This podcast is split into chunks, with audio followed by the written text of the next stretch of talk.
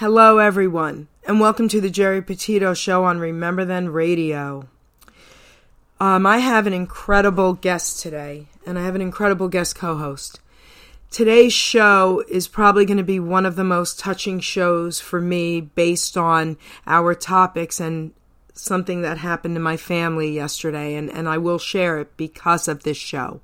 I usually don't share personal things, but this is appropriate. First, I want to introduce my guest co host, Justin Drummond. Say hello to everyone. Uh, hello, everyone. It's good to be back. And uh, I got to really tell you, like, uh, you know, we've been talking off air, and, uh, uh, like, uh, I, I, definitely agree. This interview is definitely, like, going to be really emotional, like, but it's definitely going to give, like, someone out there a little bit of hope. So. You're right yep. about that, Justin. You're right about that. You know what, Justin? Why don't you introduce our incredible guest since you introduced me to him? All right. So uh, I'm really excited to uh, bring this guest uh, for you and for everyone listening today. I actually found uh, this guy through a uh, ad on Facebook.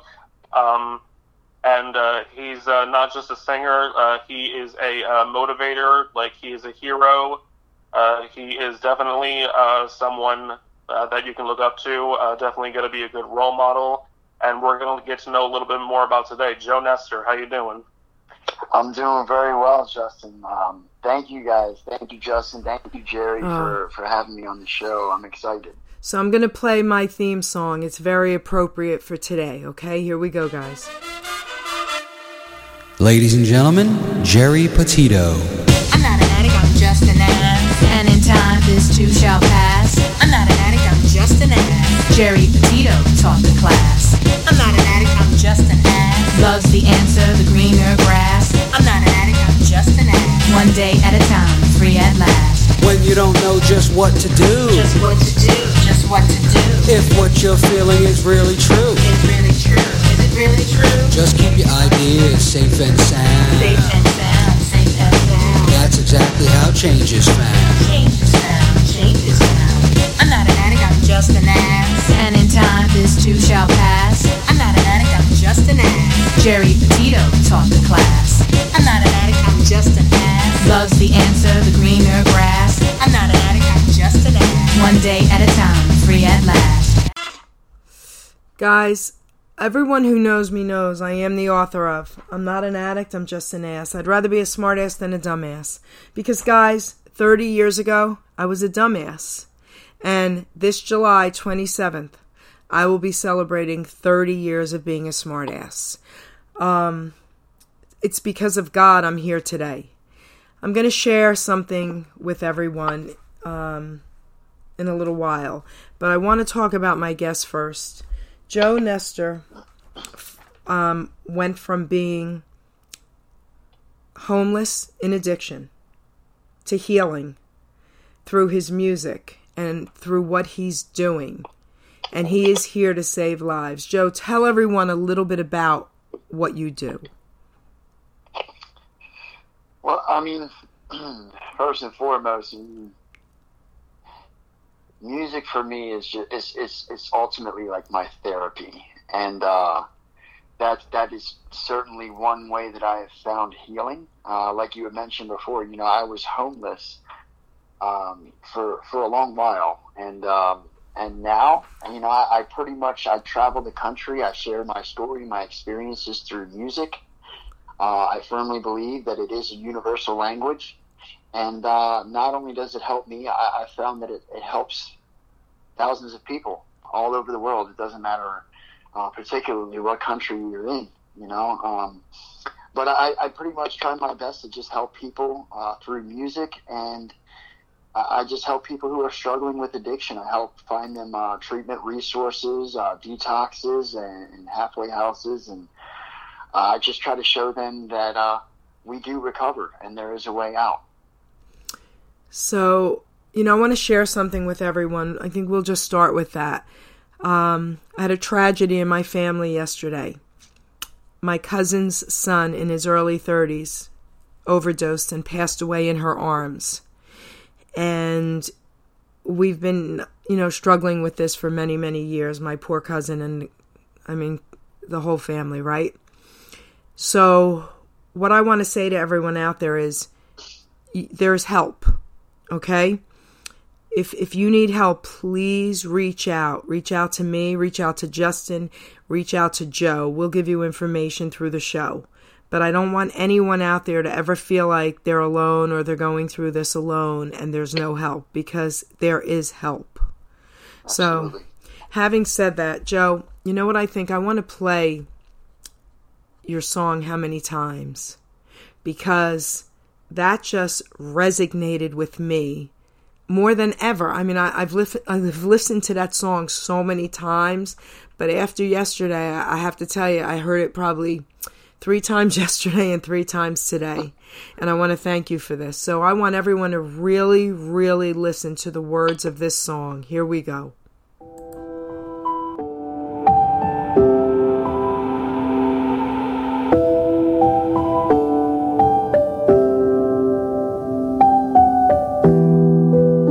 How many times are you going to doubt yourself? How many times are you going to repeat the same mistakes before you finally experience enough pain that you want to make a change? How many times? How many times you gonna tell yourself you giving up? How many times you gonna write it down then rip it up? How many times have you invested in luck? You find that down, will turn around and flip it up. Don't you believe in the fake? Believe in your faith. Now watch how everything just seems to fall into place. And you ain't even gotta try, it's like you win in the race. Cause every time you praise his name, you'll be receiving his grace. Embrace. Now keep me from the wicked, protect me from the snares, and help me spread this message to anybody who cares. Cause I done wrestle with them lions and tigers and bears. I'm wearing the armor of God, intruders beware. How many times have you times have you shown in the same love that he shows to you? How many times? How many times? How many times have you prayed in the name of? How many times have you shown in the same love that he shows to you? How many times? How many times? How many times you gonna lie to yourself? How many times you been denying yourself? How many times? How many times? How many times you looked inside of yourself and you're ashamed of what you see, but you don't ask for no help? You'd rather drown in misery and take that rum off the shelf. You pour another shot and blame it on the hand you were dealt, but you're forgetting about the pain that all your family felt while you were running in them streets like a slave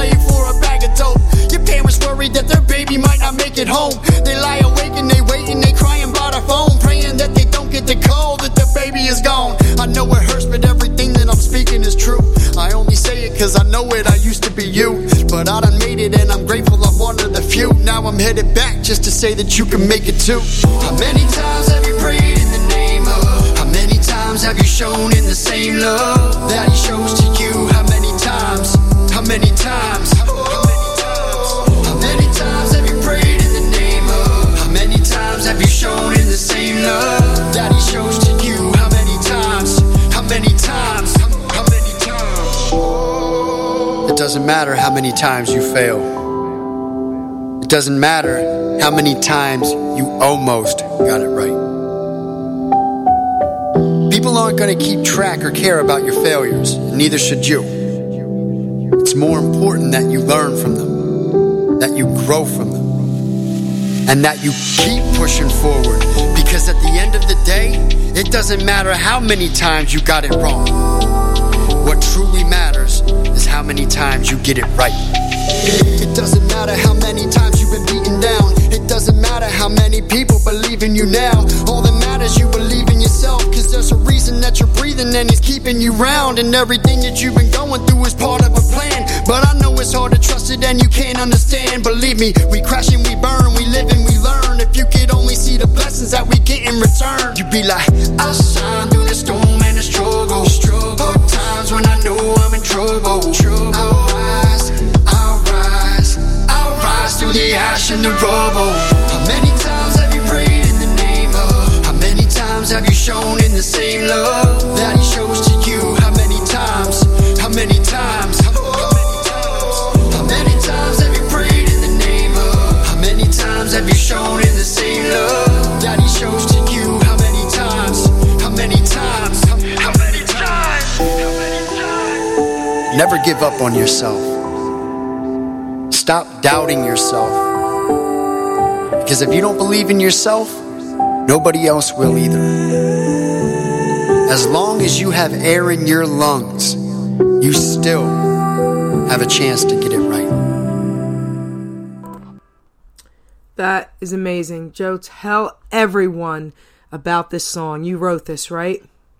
Yeah, I, I wrote that song a um, close to two years ago, and um, it's just a it's a powerful piece, man. To to me, like every song that I write is is like a chapter to my life.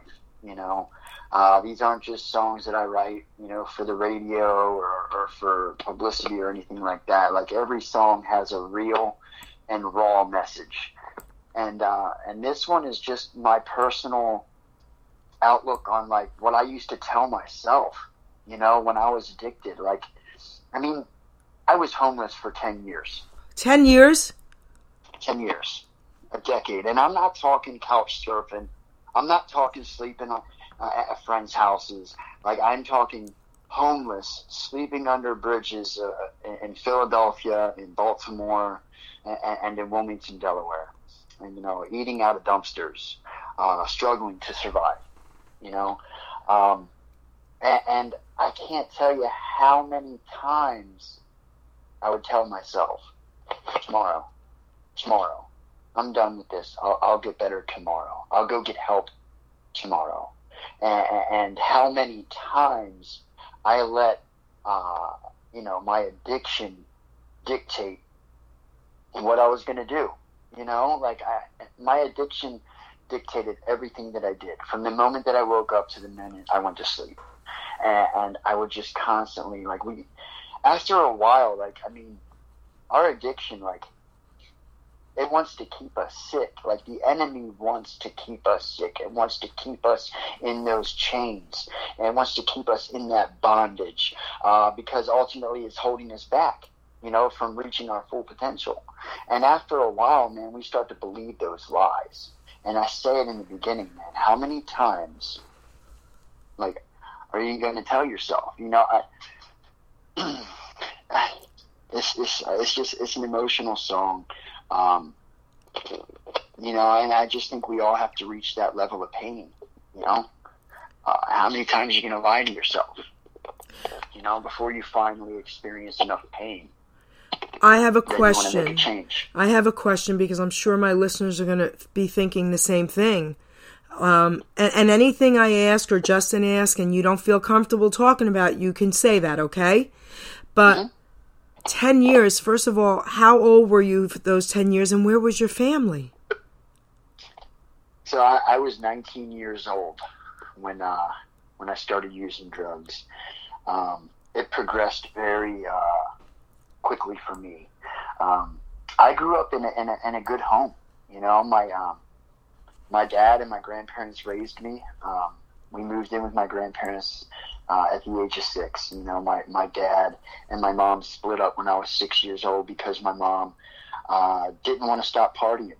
You know, she didn't she didn't want to stop hanging out with bikers and like the rough crowd. You know, and my dad uh, wanted to give me a good life. He wanted to give me a, a good upbringing. So um, he made that ultimatum and he stuck to it. And we moved in with my grandparents at the age of six. I had a great childhood. It was very family oriented. We did everything together. Christmases were huge.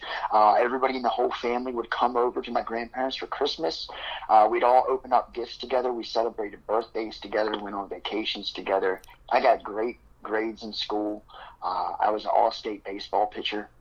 Um, and uh, it's just when I graduated, um, when I graduated high school, I joined a band, and uh, things just kind of started going downhill. Um, I mean, I had the same group of friends from the age of six all the way through high school, and my friends started getting into drugs uh, before me, and I didn't even know. You know, I was pretty much sheltered. No, nobody that I knew did drugs. You know, so I didn't really know what to look out for. Uh, but I remember, uh, like about a year after I graduated high school, uh, my friends, you know, they introduced me to drugs, and it wasn't just it wasn't weed, it wasn't alcohol, uh, it, it was coke. It was, it was actually it was crack. And here's a kid who never even really I might have smoked weed like three times at that point in my life. I might have drank a handful of times. I didn't like it. Didn't matter to me because that just wasn't what I did. And then here's my childhood friends that I grew up with offering me crack cocaine. And uh, I remember thinking to myself, like, I was picturing like homeless people. Like when you think of crack, like for me, I was thinking of like the lowest of the low, like homeless people missing all their teeth, whatever. But these were my best friends. These were my childhood friends. They had the house, they had the car, they had the family, they had the girlfriend, and it. I remember asking myself, "Is it really that bad, or is it something they just tell you not to do?" You know. And uh, my friends just they said, "Man, like if if you don't like, just try it. If you don't like it, you don't have to try it again." And to me, that kind of made sense. I tried weed, I tried pot, and uh, I didn't really like it. It wasn't my thing. I tried alcohol. I didn't really like it. It wasn't my thing. So it wasn't a big deal. So I was like, okay, I'll just try this one time. And the minute those chemicals entered my bloodstream, some something happened inside of me. Like a switch got flipped on, Really? and I could not I could not turn off. Really? When I say when I say it happened immediately, it literally happened immediately for me. I was immediately addicted. I immediately wanted more, and I didn't stop. I did not stop, and and I took it out. And, uh, I took it and ran with it. Um, even my friends were like, it was something they did on the weekends for fun. Me, I wanted it every single day Really? and yes, and and I ended up losing my job. Um, I had a great job uh, doing plumbing with my with my uncle. Uh, I ended up losing my job, uh, and my friends were like, "Man, you like took this to a whole nother level." You know, uh, here, try this. This will calm you down. And it was like a little blue bag, and had a little like a little bit of white powder in it. And I was like, "Well, what's this?" And they're like, "It's heroin." and uh, I mean, why not? I tried it. I was doing. I was. I was smoking crack every day. You know. Um, somehow I was still hiding it from my grandparents. They they didn't know um, at this point. But uh, when I tried heroin, I immediately fell in love, and that was all she wrote for me. Uh, I sniffed it for like a few short months and went to shooting it, and it, it got to it progressed to a point where I could not hide it. Uh, I was starting to go through withdrawals. I was starting to get sick. I was starting to do things that I didn't want to do, and I started to have thoughts of stealing from my family, stealing from my grandparents. And like I said, I, come from such a close knit family that when I started to have those thoughts of stealing from my loved ones, uh, one, I knew that I had a problem. Uh, two, uh, the more importantly, like I just, I didn't want to stop. I didn't want to stop getting high. So, as opposed to stealing from my grandparents and hurting my loved ones, I made a decision to run away from home. And that was the summer of 2002 like I said, I was 19 years old, and I told myself like uh, I was just gonna, I was gonna run away from home. I was gonna, you know, be homeless for a little bit and just have this wild and crazy experience for the summer. I told myself it was only going to be for the summer, and then once summer was over, I was going to get my act together. I was going to enroll in college, and it was just going to be this crazy story that I tell my kids when I grow up. Um, unfortunately, that summer lasted 10 years. So hold on. I, I got to ask. I'm sorry. You know, Justin, I know you're waiting to talk. I'm just so emotional right now. No, it's okay. Um, so when you say that summer lasted 10 years, was your family looking for you? My family tried to help me in the beginning, Okay. and um, um, figures somebody wants to try to call me right now. Hold on a second. Okay. Um, they tried to help me in the beginning, um, and it was my dad um, tried to get me into a place called uh, Teen Challenge. Yes. Yes. And unfortunately, at this time in my addiction, uh, I was I was not ready. Um, I was just really young, and I I thought I had more time. Like I said, how many times? You know, um, I thought that I had more time. I always used to tell myself tomorrow or tomorrow or I have more time. I'll I'll get clean next month or something like that. And uh, so when I got into Teen Challenge, it was a faith based program in the heart of Baltimore City. And this place just happened to be on drug block. And they put me in a room, the only room in the house that had a window to the fire escape. And it was just bad news. That was Like, stupid. were- yeah, people were going in and out of my room, bringing back drugs, and it was only a matter of time before I caved. And then it was off on the run again, you know. And um, they tried to help me another time at a place called Gaudenzia. Um, and I mean, like I said, I just wasn't ready, you know. And and it got to a point where it's like the only thing they could do is just pray. You know, it's, it's not like they, they abandoned me Right. or anything like that. They loved me to death. You know, I was always like, I was the first grandchild. And I was always like the golden grandchild in their eyes. You know, and, and I and I, I was pretty much like the golden child in everyone's eyes. I was an all state baseball pitcher. I was always talented at, at everything that I that I uh, applied myself to. Um, it's, it's just unfortunately, you know, my dad raised me with the mentality: if you're going to do something, do it to the best of your ability. You know what I mean? Don't um, don't half-ass anything. And I kind of applied that right to my addiction, and it, it was just unfortunate. You know, uh, it's not like they abandoned me. Like I said, it's just I needed to prove myself. You know, and show them that I really wanted to help. So they kind of loved me from afar. So one one last question about that because I'm a mom, I'm a grandmother, and it's just breaking my heart.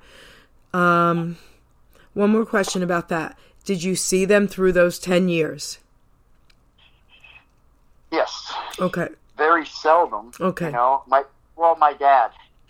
Uh, I didn't see him too much. You know, maybe like a handful of times. Okay. You know, because it broke his heart. You know, uh, but if I ever called and I needed uh, clothes or food, he was always right there. Okay. You know what I mean? Uh, if I ever called and I needed a ride to detox, and I told him I wanted to get clean, he was there in the middle of the night. Didn't matter. You know what I mean? Uh, but as far as like trying to come back home or stay or anything like that, absolutely not. Okay. Absolutely not. Okay. Um, my grandparents, on the other hand, they did help me um, throughout the ten years. They they never stopped believing in me. They never stopped uh, giving up hope. You know, my grandmother used to have me on the prayer line at the 700 Club consistently. uh, I mean, she prayed over me. She she would always try to help me. They would always give me money. I would always give them sob stories, Okay. and they would meet me downtown. Okay. Um, So Justin, uh, you say you say something now. I'm gonna process this.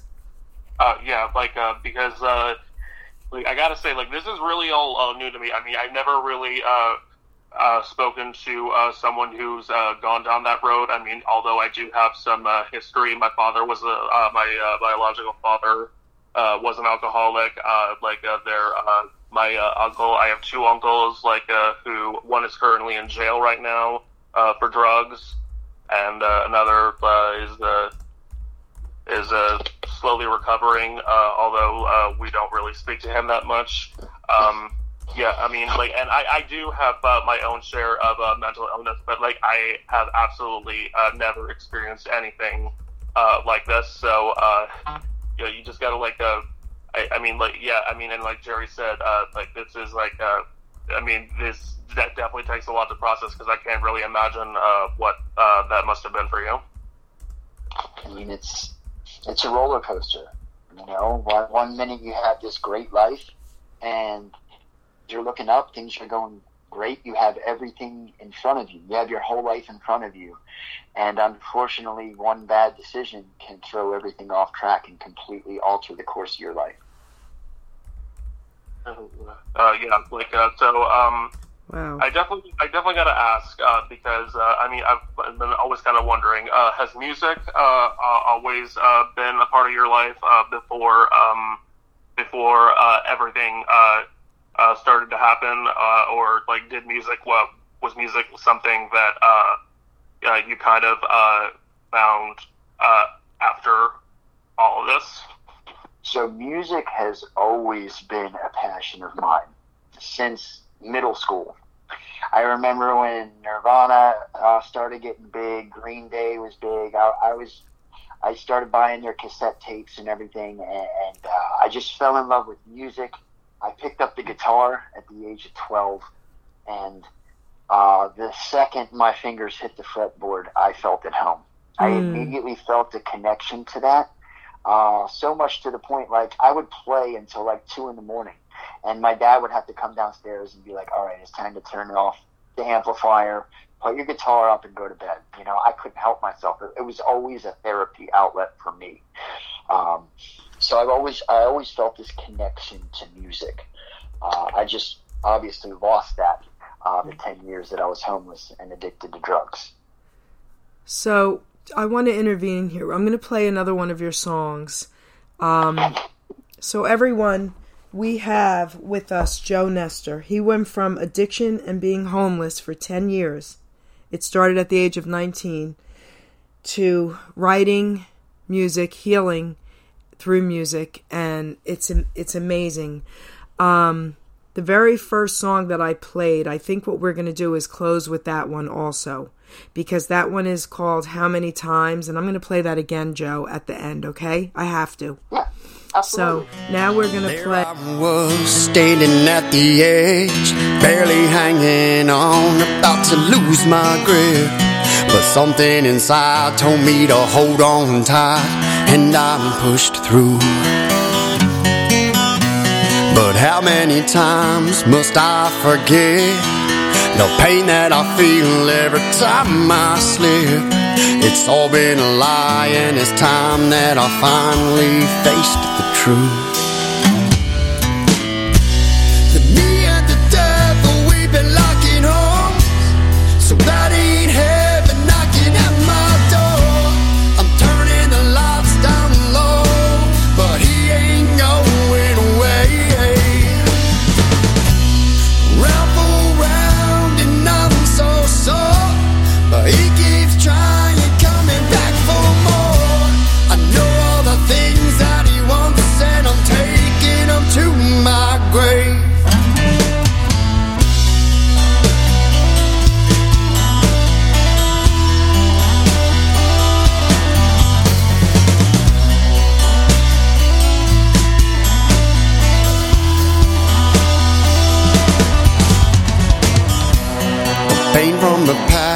Is all I see. Haunted by the memories. I'm caught in a living hell and it's burning me up inside. But they say the truth shall set you free. So why are the flames still burning me? No, I don't think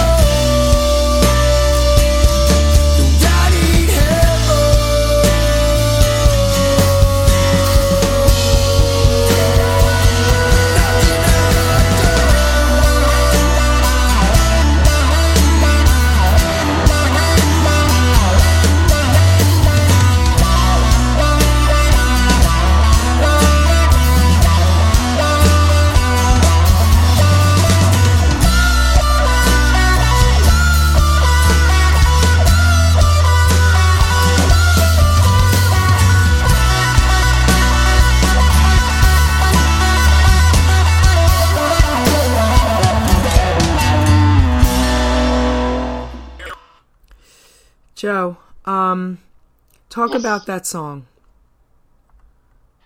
So that ain't heaven is basically that. That's a song that I wrote uh, from the standpoint that all that glitters isn't gold. Everything that that comes across your path, um, or not everything that crosses your path that that looks good, feels good, sounds good, is a blessing, right?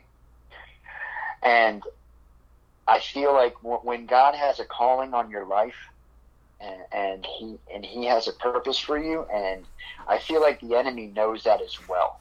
So He's going to send things across your path that look good, that sound good, that feel good. But that ain't heaven. That's not heaven knocking at your door. You know what I mean? These are these are deceiving traps that the enemy has set in place to distract you from that calling that God has on your life. And, and, and it's hard to face that truth, man. It's, it's very easy to get caught up in that web of lies, that web of deceit. So, Justin, I'm going to give you a couple minutes to talk. Then I'm going to read a poem, and then we're going to talk about that moment you knew you had to stop and what happened. Okay?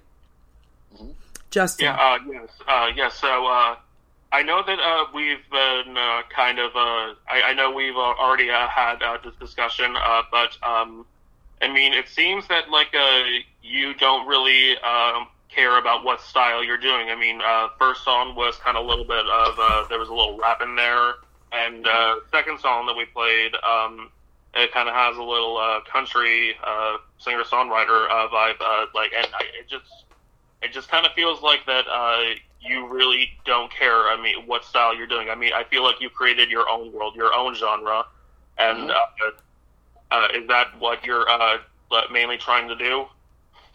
So here, here's my thing. Like I said, music to me is therapy, and I have many influences. You know, whether it be hip hop, you know, everything from hip hop to to country, uh, to rock, to even pop music. Um, and to me, music is art, and God has blessed me with the talent uh, to be able to do all those things. So why not express it? You know, I may wake up one day uh, feeling like you know having that hip hop. I, I might wake up one day feeling like listening to hip hop, then another day I might wake up and I feel like listening to Metallica. You know, it, it all depends on the mood, and I feel like a lot of people are the same way. And uh, God's just blessed me with the talent um, to be able to to write and create songs in in all those different categories. So.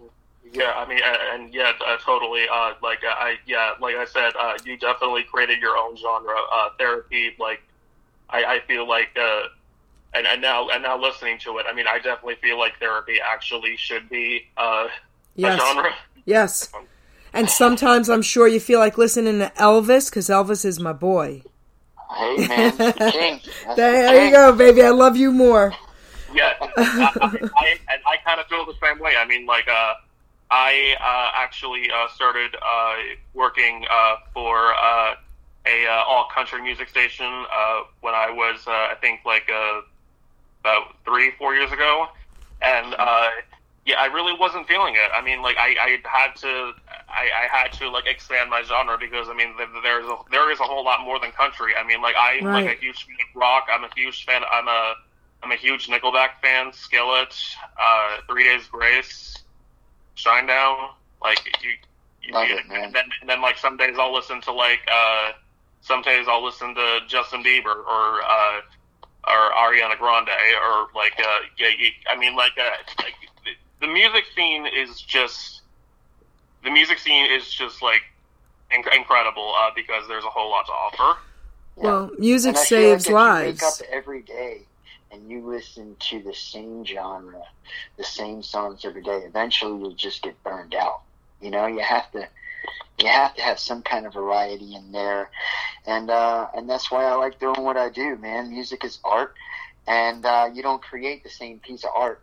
You know, every day. I want to share something with you, Joe. Justin's heard me say this, uh, and some of my listeners have, but I want to share something with you. So, I'm also an artist. I went to art school in 1979 in New York, School of Visual Arts. I'm an artist, a poet, writer, okay, all that cool stuff.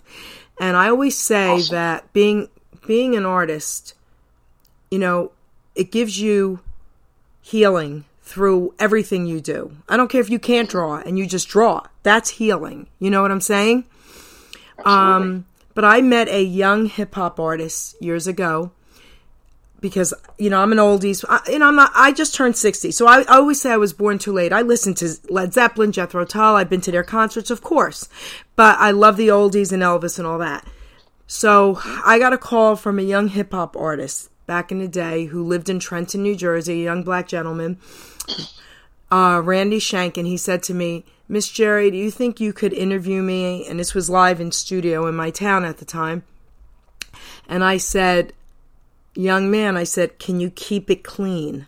And he said, I promise I'll keep it clean. So that day, I interviewed a couple of his friends as well. So they all came live in studio and they, they honored that. They kept it clean. But this is what I said to him.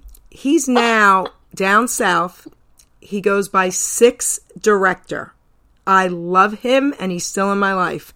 And I'm going to tell you, I asked him live on air, why do you guys have to use profanity? And why do you guys have to, you know, I don't like any of that. And this is what he said. And it didn't make me listen to it, but it made me understand. He said, Miss Geri, everyone has a story to tell to survive. And unfortunately, for some of us, that's the only story we know. And I'll never forget that. I love this young man. And, you know, again, I won't listen to it, but I get it now. So I don't judge it. So, what I think I'm going to do now is I'm going to read a poem out of my book, and then we're going to uh, play your other song I have, and then we're going to talk about what started changing you to come back, okay? Yeah. Here we go, guys. Change your choice. I had a life changing moment that I knew had to be. The only way to change things was to first start with me. So I looked in the mirror and woke up one day and thought to myself I needed to pray. So I asked God to change me, to help me stay strong, to clean up my mess, to right what's been wrong. I cleaned up my diet, I cleaned up my room, I cleaned up all habits with this old dirty broom. I kept going forward and never looked back. I refused to derail, stayed on the right track. I realized my worth and all that did matter through my selfish behavior to lives I had shattered. I finally decided at 30 years old to stop abusing my body, my mind, heart, and soul. My life changing choice that I had once made, almost 30 years now, guys, my debt has been paid. So you read all my thoughts on how to stay clean. It's all or nothing, my friend. There's no in between. To live or to die is a choice you must make. Your life is not worthless, and you're not a mistake. One day at a time is a slogan you've heard. It works if you work it while applying His word. For you to get healthy, for your mind not to fail, escaping reality will keep you in jail. With addictive behavior, sex, drugs, food, or money, substituting addictions, now isn't that funny? I'm not an addict. This too shall pass. I'm not an addict. I'm just an ass. May the good Lord bless and guide you. And guys, the reason why I say that is because of this. I'm not a fan of believing that it is a disease and you are powerless over it. I've studied the brain. I've been all over the world. I was in Russia when it was communist. I've been behind the scenes. Okay, I'm a nutritional health coach. I'm a recovery coach. I cured myself of two cancers almost 30 years ago without medical treatment through fasting and heal and health. So, what I want to say about addiction is this. It is a dis-ease of the brain cells while using or anything, eating, gambling, sex addiction, all of it. Okay? You can Yeah, cure it. You can cure it. And here's the thing. You are not powerless because when you walk into these rooms and you keep saying, "Hi, I'm Geri. I'm an addict and I'm powerless over my disease of addiction." You have just brainwashed yourself into believing that, and now it's going to be very difficult to be healed. And I shared in the beginning of the show, and I'm going to share it again. My cousin's son died in his in her arms yesterday in his early 30s of addiction because he was brainwashed into believing he was powerless over it. So, Yeah, can I can I say yes, something? go uh, ahead, to- Justin. Yes. Uh, yes, because I, I definitely want to ask Joe this, and uh, I, I'm pretty sure, like, uh, I, and I really definitely uh, want to know his opinion on that. Uh, Joe, um, uh, what do you think uh, addiction is? Like, uh, when someone like mentions the word addiction, uh, what do you think? What do you think uh, addiction is? I mean, it's just it's this. ultimately, like addiction is is. I mean, if you break it down, it's a spirit. It's a spirit of bondage. Yes. It's, it's a spirit of bondage. And uh, I mean, I really like what Geri said in, in her uh, in, in her poem. Um, uh, it, it works if you work it while applying His word. Uh, that was so powerful, you know, because ultimately that's what helped me, you know. Uh, and, and it says it, you know, in the steps. Uh, you know, we made a, a decision Yes. we made a decision to turn our will and our lives over to the care of God as we understand it. You know, I'm not going to sit there and tell you, you know, I can only explain, you know, my experience and, Yes. and, and tell you about, you know, who I believe in and, and, and what he's done in my life. You know, I personally choose to call him God, you know, and, and Yes. um, but it, it comes down to the choice. We make. You have a decision to make. You know, I look at it. I, I see somebody who's addicted, and I see a struggling soul Yes. who is, who is trapped in the spirit of bondage. Yes. So, I want to say something, Joe, um, and to everyone listening out there. I love what you just said, and I'm going to share something with everyone that I've learned through 30 years of studying all this stuff, um, and it's in my revised book. So, this is why I can prove that it is a choice and you are not powerless over it. On one hand, you're being taught by the rooms that your loved one has this disease and they're powerless over it and they'll have it forever because it's not their fault, it's a disease. But yet, on the other hand, they're telling the same parent, you have to let your child who has this disease that they're powerless over to hit rock bottom.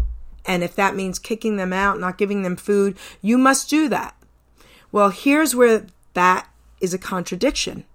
Because if your child truly had a disease that they're powerless over, how could they tell you to do that? So that means they know.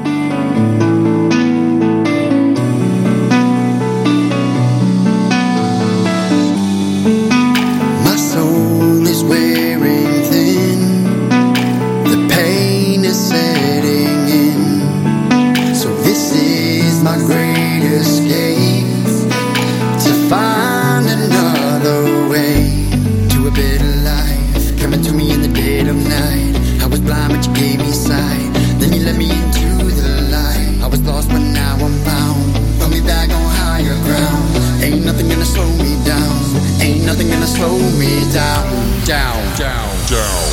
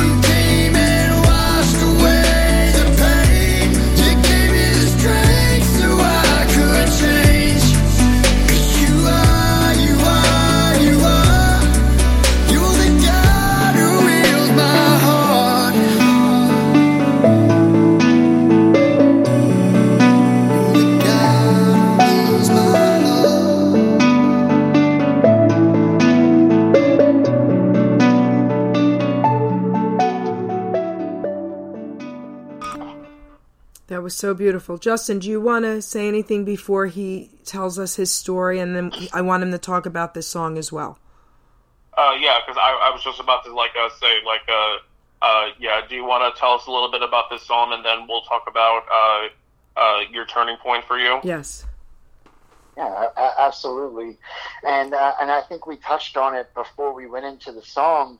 You know, and for me, it's it's about like coming to a, uh, a point in my life where I am making a decision to turn my will and my life over to God, right? And I, I and I, I I give Him everything, right? I, Yes. I, I give Him all my luggage, all my baggage, all my problems, all my fears, all my doubts, my addiction, everything, and and just do with me as you please. What you have created me to be, you know, uh, and uh, and then He uses that. He uses the things uh, that once tore me down, that broke me, that made me homeless for ten years, right? Takes that, uses the same stuff to heal my scars, to heal my heart, and, and, and then to be used as a vessel to help other struggling addicts. You know what I mean? Like you are. Like his plan, even though sometimes we don't understand it, is always greater than our own. Wow, that was beautifully said. Justin, do you want to say anything about that?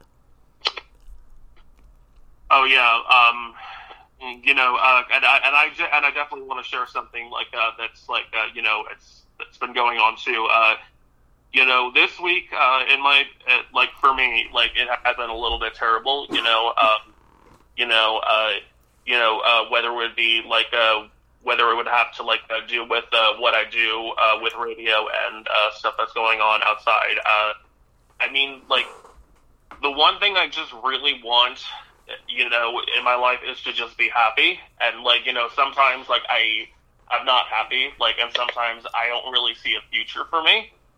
And, um, you know, I'm just like, uh, you know, but I, I do have good days and that is better than just having, uh, no good days at all. I mean, I do have good days, uh, but past couple weeks, like, have been a little bad, but I, I do have good days, you know, and I, I and I just, you know, you just you, you gotta keep grinding. You gotta keep, uh, you gotta keep, uh, you gotta keep your faith alive. And uh, even though you may not understand God's plan at all, like, uh, uh, He will make it for the best. Tell everyone your struggles, Justin, so they understand.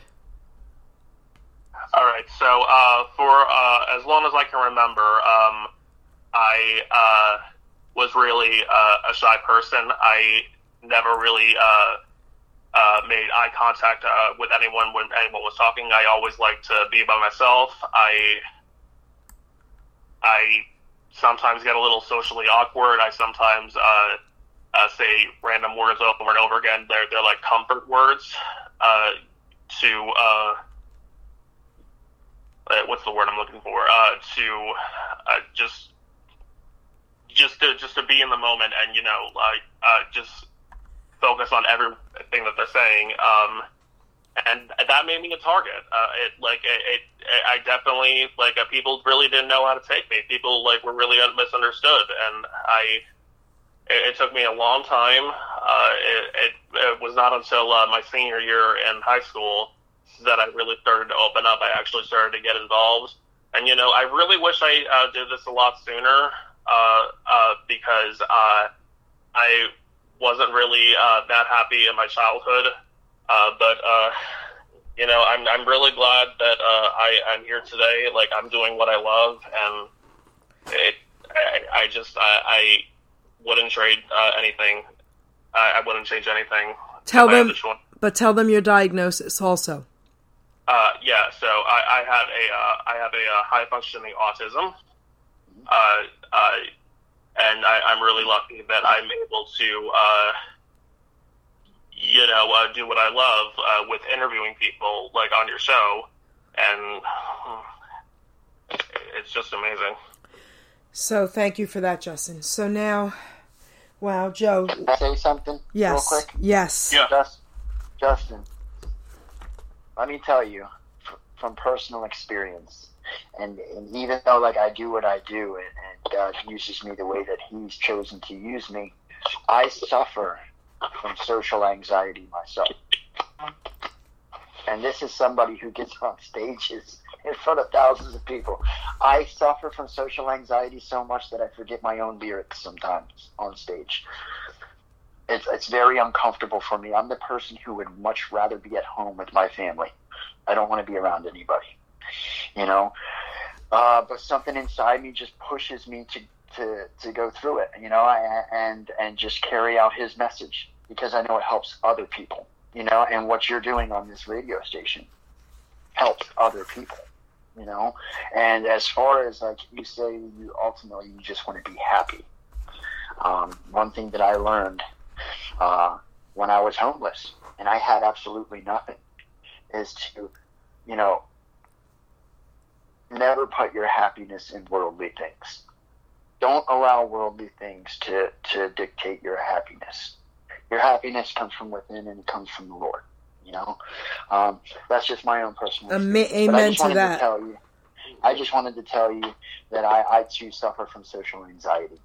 So yeah, yeah. Well, that, that's really great. I'm just I'm, I'm really glad uh, to know that I'm not really the only one that goes through it. Uh, no. So I, uh, I I'm pretty sure uh, uh, like uh, we all want to know this, and uh, you know we've been waiting. Um, uh, your turning point. Okay, Yes. did something did something happen in the moment? Uh, did you like uh, maybe like uh, see like a sign of uh, of God somewhere? Like did you have like a, some sort of thought? Uh, like So- what, what? Yeah, what was the point in like your life where you knew you needed to change? So here, here's the thing with me, and like I'm not trying to make it like I'm not trying to preach, you know what I mean? Uh, but for me, that my own personal testimony, my own personal experience, like God is written all over this. Like He's all over my story, man. Um, the same person who introduced me to drugs, the same childhood friend, ten years later would be the same person who paid for my train ticket to come to Florida and go into treatment. Oh my gosh. ironic- Wait, Joe, real quick, real quick, remind me. I have to tell you something about a dealer. Continue your story before I forget. Okay, so I was at the lowest point of my addiction. Uh, like I said, I was homeless. Um, I was at a point where I was robbing banks, and it, it, it was ju- it was it was really bad. And my childhood friend, originally the one who introduced me to drugs, Oh my um, we got addicted together. Like I said, we we became homeless together. Even went to prison together. oh my Uh, gosh. he, he had gotten clean uh, a few years before me and went to Florida and and got himself together and heard how bad that I was heard how bad I was doing. And I guess I was on his amends list. And once he heard how bad I was doing he reached out to me and he was like listen Joe I know I kind of got you into this and I'm here to tell you, like, I, if you're struggling to get clean up there and you feel like there's no way out and everything up there reminds you of just getting high, I'm here to tell you that there's another way out. And if you're willing, I'll buy you a train ticket to come to South Florida. We'll get you into treatment and we'll get you the help that you need. And at this point in my life, I was so broken and hopeless. It was December of 2012, freezing cold. Um, and I thought I was going to die in the streets, you know. And, and, literally, God uses the same person that got me hooked on drugs, um, sends him to pay for my train ticket to reach out to me because he knew that I was probably the only person that I would believe, you know, because I seen him at his worst. We got into this together. We ran together, and if God, if He can get clean, that at least gave me a little bit of hope, you know. So the next day, I was on a train ride, 26 hour train ride to South Florida. Nothing but the clothes on my back, you know. And and the crazy thing is, I had become that person that I envisioned 10 years prior when I took that first hit of crack. I was 130 pounds, soaking wet. I was missing all my teeth. I had nothing. And uh, I went into treatment, you know, and uh, and I was so broken, I was so hopeless, you know. I I, I paid attention, man. I paid attention to everything that they said in the groups. I didn't just sit in the back and joke and, and joke around and, and take everything lightly. I took it very serious because for me, this was life or death. You know. Yeah, yeah. So uh, I, I do want to like uh, ask, uh, uh, what was what like what treatment center did you go to? Uh, I went to a place called Delray uh, Recovery Center. I don't think it's around anymore. Uh, yeah, like uh, yeah, we definitely should uh, like uh, uh, put a link somewhere like uh, where people can uh, actually uh, uh, find it if they ever need like uh, any help because I, re- I really think like that's important because I'm sure it definitely helps, didn't it? Yeah. Oh, one hundred percent. One hundred percent. For me, like I needed to get away from people, places, and things for a while to focus on myself, to clear my mind and my body of all the toxins uh, that were in it. And, and I just really needed to focus on myself, and I couldn't do that if I was in the same area that I was ripping and running. You know, too many distractions, too many temptations. Um, but it, it's it's just it's kind of crazy how things happened. You know, I I, got into treatment, and uh, my roommate just so happened to be an acoustic musician, and he had a guitar, and and that's kind of where everything started for me. You know, um, Wow. I picked up I picked up the guitar and I started playing it again. First time in ten years, uh, but it came back to me just like riding a bike, and I started writing songs again. And uh, this time, you know, I didn't. wa- I wasn't writing songs to be a rock star. Like I said uh, earlier in the show, I wasn't. I, I wasn't writing songs to be on the radio or for views or anything like that. Like this was my therapy. I had ten years of pain and suffering to let out, and uh, I started writing music, and I was just being myself. And somehow, it just kind of turned into what it did. You know, uh, people started listening to my music. I started performing in at uh, open mics in, in Delray Beach, Florida, at coffee shops, and then people were like, "Dude, where you? Where have you been? You know what I mean? Like your music is helping us, and uh, where can we get your music at?" I'm like, "What do you mean? No, do you have like Facebook or Instagram or any of that? Like, keep in mind, I was homeless for ten years." So I had no idea what the heck they were talking about. I didn't know what a book of faces was. I didn't. I didn't know what any of that was. So uh, they helped me create some accounts, like a Facebook page. They helped me create Instagram and YouTube. And next thing you know, my music kind of started going viral, and it just has uh, turned into what it has. You know, now I tour the country, uh, doing what I love and, and, and helping people. So. Yeah, like uh, if you're ever in uh, New Jersey, you got to let us know. Oh, are we you would- kidding? Yes. Um, I want to share something with both of you. So, Babalu's in chat, and, and for you, Justin, he's saying you are doing a great job. He loves listening to you. He's always in chat. He's always the first one in, and he's amazing. And he's listening to this show, and he's just saying, stay focused, positive, and always move forward every day and laugh. And he just loves both of you and what he's listening to. Thank you so much. Now, Karen, Karen is in the chat room, and I want you to say something to her, Joe, please. She's a friend of mine, and she suffers from depression, and she's saying, Joe, you're amazing and strong, and she's very weak. What kind of inspiration can you give to my friend Karen? You said she's withdrawing and very No, she's dep- she suffers from depression. She has a beautiful husband. She had a rough childhood, and she's saying she's very weak. Um, and sh what would what could you say to her to encourage her? My, I mean, my, if, you, if you're suffering from depression, uh, one of the things that I can do, that I can say uh, from personal experience to, to help with that is to write out a list. You know, sit down and, and kind of think about like some of your, your biggest blessings. You know, think about things that, that uh, you are grateful for, things that you are proud of, and, and and write out a list and, and put it either uh, either on your bathroom mirror or on your refrigerator, somewhere that you're going to see when you first wake up in the morning. You know what I mean? And and go and go over that list. You know, go over that list of, of things you are grateful for, the blessings that you have, the things that are that are uh, the positive things in your life, you know. Uh, and I know it's hard. It, trust me, I get it. It's hard when you're stuck in that state of depression.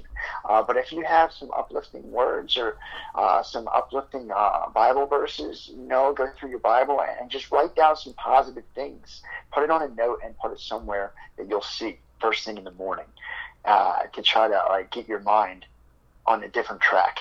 You know, because it's easy to go down that rabbit hole. You know. Beautiful. So Yeah. I, I want to share a couple things with you, Joe. Justin may have heard these, uh, and today's show is more than appropriate. This will blow your mind a little bit. I mean, I, you and I, you know, like especially me, thirty years. Okay, I'm older than you. I always say, "Oh, nothing can shock me," but things still shock me. Okay, so Absolutely. I'm going to tell you a couple cool things where God's concerned and what He did for me in my life.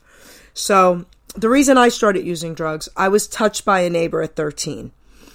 I came from New York. Um, I grew up in Long Island City, New York, moved to New Jersey, so we had a country road. So, um, family and friends lived on this road. This particular family was moving away anyway in a couple weeks, and he was only in his late 20s. And I'm saying that for a reason. And I did not look like I was 13. I probably looked a lot older. And I'm saying that for a reason. So when this happened, I remember saying to him, You better get your hands off of me and get away from me because my father will kill you with his bare hands. So he kind of went, you know, did his thing, left. And I don't know why, but I knew I needed to talk to someone. This is a long time ago. I'm 60 years old. Things were very different back then, and I would never tell anyone not to go straight to the police today. Okay? So, anyway, I made a decision to tell my uncle, and my uncle agreed we can't tell your dad. So he threatened him and let him know we knew, and he said, You're lucky you're moving away.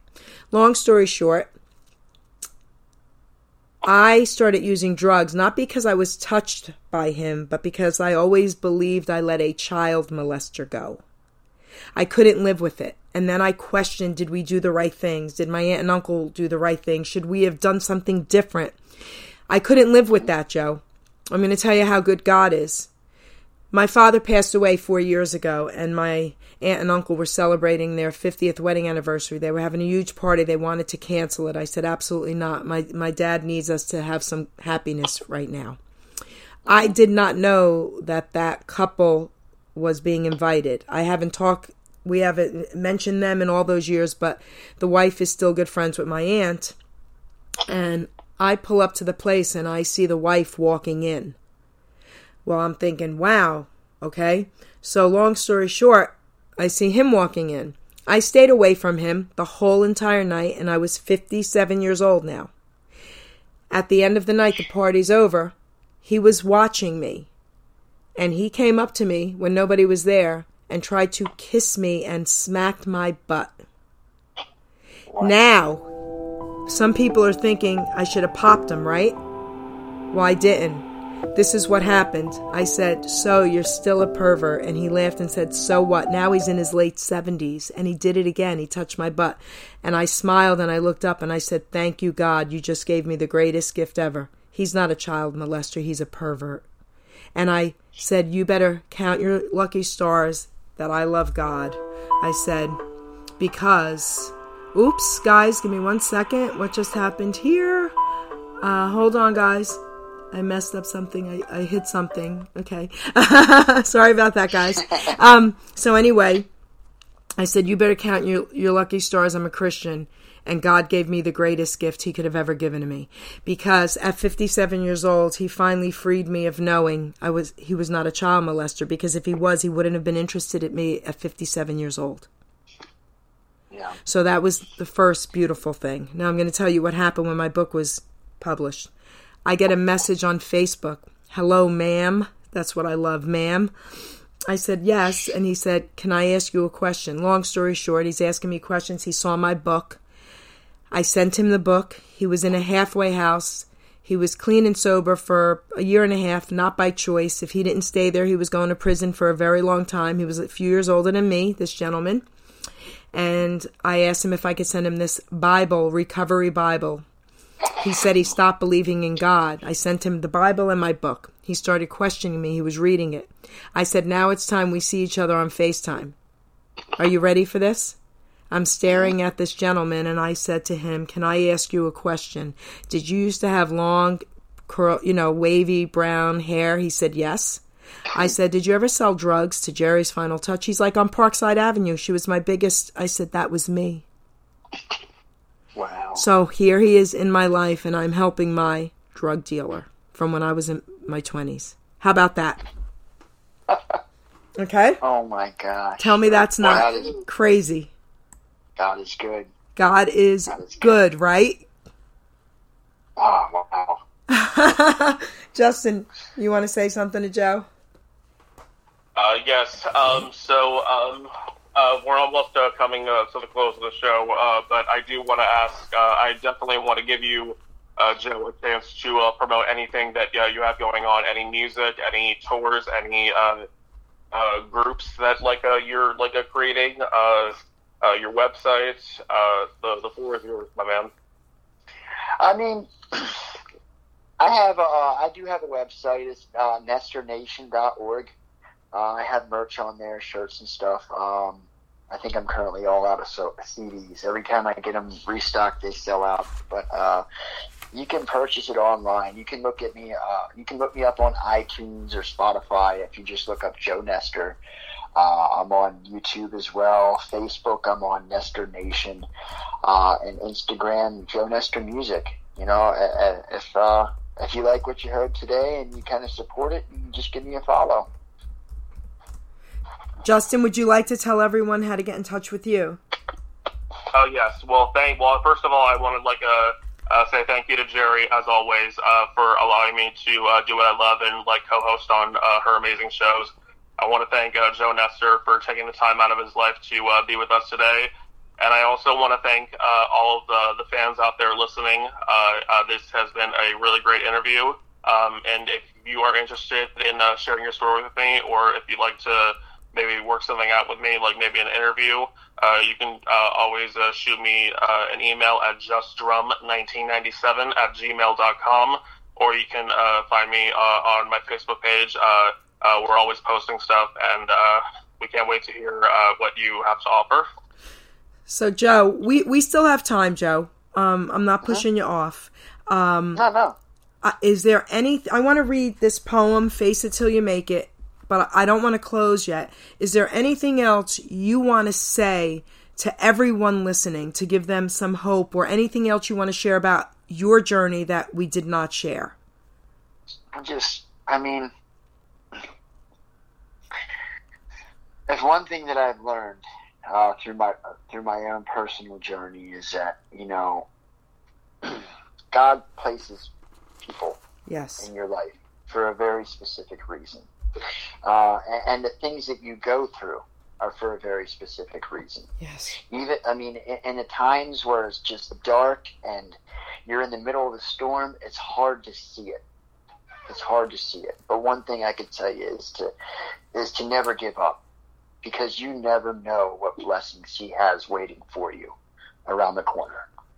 You know, you never know what everything that you're going through for right now is is if you're struggling, uh, you know, it's just preparing you for the next season in your life, you know, and, and he's just getting ready, you know, uh, and you're getting ready to level up, you know.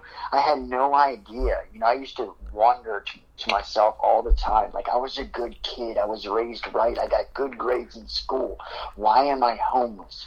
Why am I, you know, stuck on these drugs? Why can't I get through this? Like I'm smarter than this, I'm better than this, you know. I am a smart ass. I'm not a dumbass. I'm a That's right, baby. ass, you know, I mean? uh, you know, Right. you know, I, I couldn't figure it out for the life of me, you know, uh, until now, you know, and I'm still, he's still placing pieces in the puzzle to make it clear to me, you Yes. know, uh, you know, and here it is, like, you know, this December, uh, December 18th, I'll have nine years, you know, clean and sober. and uh, you know he's still revealing things to me. You know, like I had no idea I had to go through that ten years of homelessness uh, to be doing what I'm doing now. You know, I volunteer at, at the neighborhood center, which is a homeless shelter in my community. I run engage groups there, and, and I'm speaking to the homeless. I'm sharing my testimony, I, I, and I'm traveling the country, and I help people. I help struggling addicts every day. You know, I get hundreds of messages every day from people who are struggling, uh, and, and I had to go through those things in order to uh, prepare me for the next season of my life. You know, and, and uh, it's so funny that acoustic musician who was in treatment with me, he now has uh, numerous years clean, and he's in Ohio sharing his story through music, and I'm the one who inspired him to do it. You know, uh, and one, uh, and it's funny because you were talking about your drug dealer. Um, so I used to sell heroin outside of the methadone clinic in Wilmington, Delaware. Yes, sure. And and uh, here here um, I became really good friends with this guy, my buddy, this guy named Frank, uh, who people know of him now as Rem One. Uh, we used to run together. I used to sell him heroin. We would rob people and steal things together. We got locked up together as well. I went to Florida to get clean. He did five years in Baltimore prison. Gets out, starts doing music, gets cleaned, and uh, next thing you know, we find each other through Facebook. I fly him down to Florida, and and, uh, and we reconnect. But we're both working a program now. We've both given our life to the Lord, and now He's using us. We go on tours all the time together. Um, and, and it's just crazy the people that he places in our lives, and we never know what it is, for what reason it is at that time. We don't know why we're in the storm uh, that we're in right now, but trust and believe. You know, all will will be revealed, and everything is for a greater purpose. So just don't give up. If you or somebody that you know is struggling, uh, reach out to me on Nester Nation on Facebook. I have a team of people with resources, literally all over the country, in every state. We will get you the help that you need. So, That's amazing. Joe, I'm not saying my goodbyes yet to you. I want to read my poem for everyone out there who just tuned in. This July 27th, I will be celebrating 30 years of being a smartass. I'm no longer a dumbass. Yes. So I want to read one of my poems out of my book. Face it till you make it. I was never ever a fan of fake it till you make it. So my poem is called Face It Till You Make It. Fake it till you make it is a term heard so much, I don't really agree. It's like living with a crutch. Not just for addiction, all life lessons, my friend. That's a sad in life to live until the end. I'd rather go by a saying more real. Face it till you make it in spite of how you feel. We gotta grow up, put our past behind. In spite of our hurts, there's greatness to find. I'd rather go through life smiling every day, holding up my chin, all good things to say. Positive thinking and actions likewise throw out a force up into the skies. What we project is what we will earn. Karma is real, we each have a turn. Your thoughts are wired to make you think. With what you do can make you sink. Keep all your thoughts uplifting and real. Feeding your mind crap destroys how you feel. So don't put out crap. It comes back to bite. Stand up real tall and just fight the fight. I promise you this if you face all your fears, it may be quite scary, but will add to your years. One day you'll be happy with who you now are. Just look at me, I've really come far. I look in the mirror and like what I see. But most important, guys, I really love me. Face it till you make it, guys. yes, Yes. yes. Amazing. I So. don't think I've heard of one before, Geri. No, no, because today's a different show, Justin. I usually read that same one, the, a couple of them about choice. Today was different. Today, these poems were really needed. Um, again, what an amazing, amazing story. Um, everyone, please keep my family in your prayers. I said this in the beginning of the show. My cousin's son, in his early 30s, passed away in her arms yesterday from an overdose. So today's show was so appropriate and so needed, especially for me. Justin, I want to thank you first and foremost, always. for bringing me such incredible guests. But today, I got to tell you, wow, thank you. Um, and Joe, what can I say? You are one of the most inspirational people I've ever, ever interviewed. I thank you, thank you so much. Um, this isn't over because I'd like to do it again.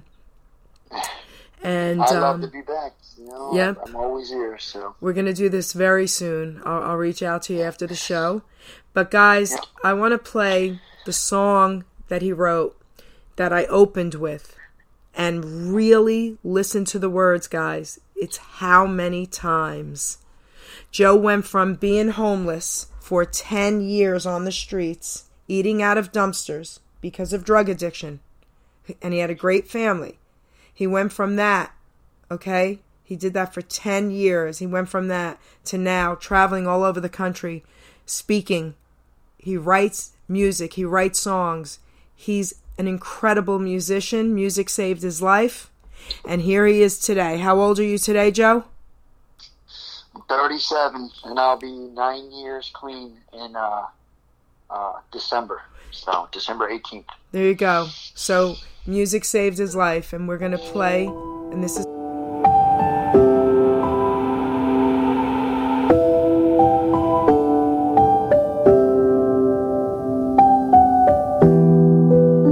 How many times are you going to doubt yourself? How many times are you going to repeat the same mistakes before you finally experience enough pain that you want to make a change? How many times? How many times you gonna tell yourself you giving up? How many times you gonna write it down then rip it up? How many times have you invested in luck? You find that penny facing down, will turn around and flip it up.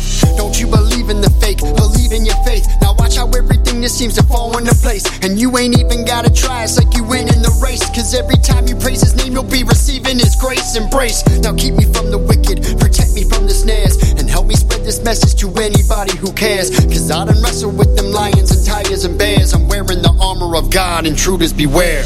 How many times times have you shown in the same love that He shows to you? How many times? How many times?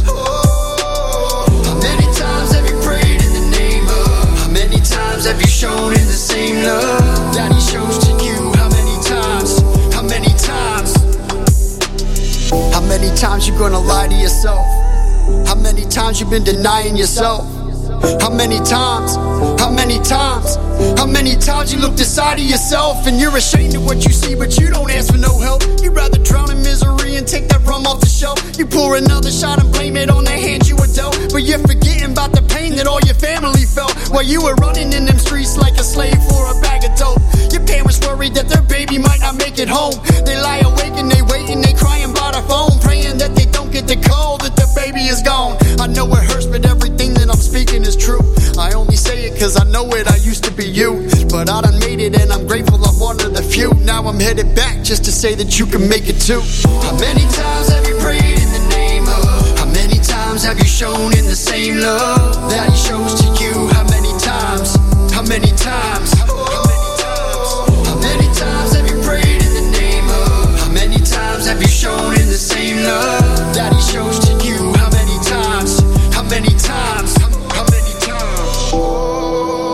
Doesn't matter how many times you fail. It doesn't matter how many times you almost got it right. People aren't going to keep track or care about your failures, neither should you. It's more important that you learn from them, that you grow from them, and that you keep pushing forward. Because at the end of the day, it doesn't matter how many times you got it wrong. What truly matters is how many times you get it right. It doesn't matter how many times you've been beaten down. It doesn't matter how many people believe in you now. All that matters, you believe in yourself. Cause there's a reason that you're breathing and it's keeping you round. And everything that you've been going through is part of a plan. But I know it's hard to trust it and you can't understand. Believe me, we crash and we burn, we live and we learn. If you could only see the blessings that we get in return, you'd be like, I shine through the storm and the struggle. struggle. Hard times when I know I'm in trouble. trouble. I'll rise, I'll rise, I'll rise through the ash and the rubble. How many times have you prayed? In the name of? How many times have you shown in the same love that he shows to you? How many times? How many times?